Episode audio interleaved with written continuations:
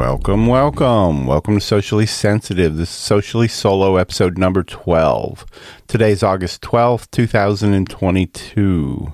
Uh, the national days today. Today's National Elephant Day. Um, it's International Youth Day, um, National Vinyl Record Day. If you have those, listen to them today because everybody knows it sounds better, right? Uh, National Middle Child Day. Yeah, my wife, she's a middle child, so she can celebrate that today. Bitcoin price today is $23,779. I'm just glad everybody's back today. Hopefully, you're returning and listening every morning. And if you are, you know that uh, here at Socially Solo, Socially Sensitive, we are comic book fans, we are comic book movie fans, and our opinion in the past has been that Marvel has pretty much been beating DC in just about every way. Back in April, Warner Brothers and Discovery uh, merged. So they're now called the Warner Brothers Discovery Inc., which so they have the, you know, the DC license. Um, and their new CEO is David Zaslav. And, you know, last week we talked about that uh, he announced that they were canceling the new DC Comics uh, Batgirl.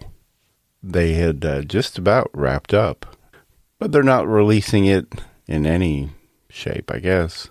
Um, he made it public um, for months that he was trying to restructure and create a whole team. Their focus is to to create a, ten year plan, is what he called it, um, just on DC and I imagine that's to combat Marvel because Marvel had such a such a big head start on them when it comes to the movies. That would be pretty similar to how they did uh, at Marvel Studios, how Kevin Feige did. You know, but a lot of people think that's uh, that's created a little bit of confusion and uh, and speculation over uh, some of the movies, um, some of the DC movies and TV shows that they've already kind of started and planned and scheduled. Because right now, all it stands is there's only one DC project that's been greenlit since the merger, and that was the uh, the Joker two, Joker à Deux. You know, it's not scheduled to come out until like 2024. Well, I imagine it's going to be a sequel. We don't really know a whole lot about it other than little teaser trailer that they released. Um, but what we do know from it is, well, we don't really know much of anything about it. We do know it's a follow up to the 2019 Joker. Um, and that movie made a little over a billion dollars worldwide. Um, so this time it's, I imagine it's going to cost them a little more. Some of the things that I've seen posted were uh, Joaquin Phoenix, him and the director Todd Phillips are both listed at getting $20 million uh, paychecks for this film. And the new co star, Lady Gaga, the assumption is that she's going to be playing Harley Quinn, that she's getting 10 million. And then writer director Matt Reeves, he's scheduled to uh, make the sequel with Robert Pattinson of the Batman but that's still just in development. That hasn't been greenlit yet. Um, but surely they're going to do that. But we're still talking years down the road before that'll be finished. And he's still playing, Reeves is still planning a spin off TV series of the Batman, uh, focusing on Colin Farrell's Penguin character. And then James Gunn is supposedly working on a second season of Peacemaker, which was a spin off of Suicide Squad. On to our next story. Ryan Reynolds, he got in a little hot water uh, with his wife. Um, you know, everybody knows his wife is Blake Lively. Supposedly, he was on Jimmy Kimmel Live uh, Tuesday this week, and he uh, mentioned that, you know, every, everybody has made a purchase. Not saying they hid it from their spouse, but they, they didn't always ask um, or consult their spouse about whether this is a wise purchase or and I guess it all comes down to your financial situation but uh, he got um, in a in a little heat with his wife because he spent roughly what is right at $3 million. He bought a part of a uh, soccer team. He bought the team with uh, Rob McElhenney. You know, he's an actor and creator of uh, It's Always Sunny in Philadelphia. And they bought it, bought it back in February. It's Always Sunny in Philadelphia. It's a funny show.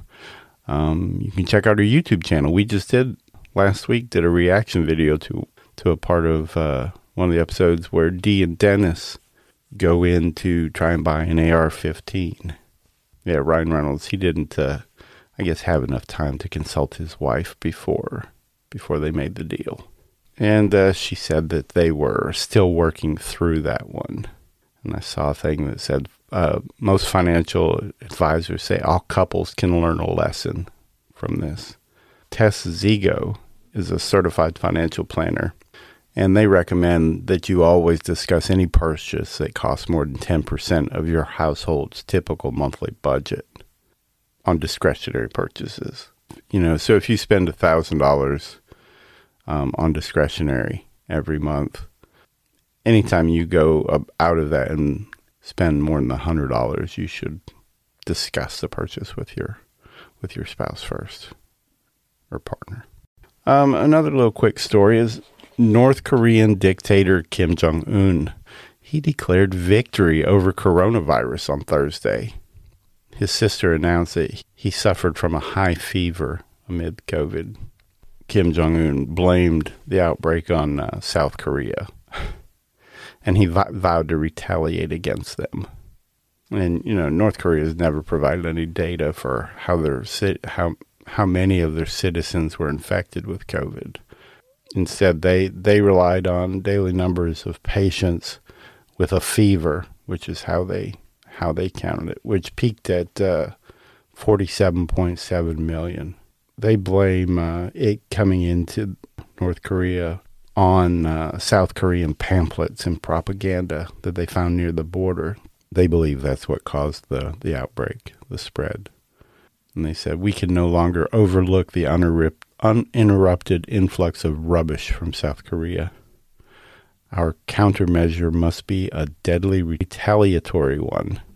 However, um, their cases just stopped back in July, and the government, their government says that uh, COVID had a death rate of 0.0016 percent there. So they said they only had 74 deaths out of the 4.77 million in the country that had it. Oh well, that's all we've got today. Just want to thank you again for coming back listening. And uh, hopefully you'll be back tomorrow and listen to us again then. Um, but yeah, just thanks for listening. Um, if this is your first time tuning in, you know, go ahead and subscribe so that you don't miss out on any future episodes. Remember, we release this show, the Socially Solo episodes, every morning. And we do a, a full podcast weekly where we, um, it's a little more long form and there's more hosts and more guests involved. And we discuss all topics. If you haven't already, subscribe to Socially Sensitive on Apple Podcasts, Spotify, or whatever your favorite podcast platform is. And while you're there, leave a review and a five star rating. You can also find us on Facebook, TikTok, Twitter, and all social media platforms by searching the tag at socially sensitive. Also, check out our website, sociallysensitive.com, and grab some officially licensed products.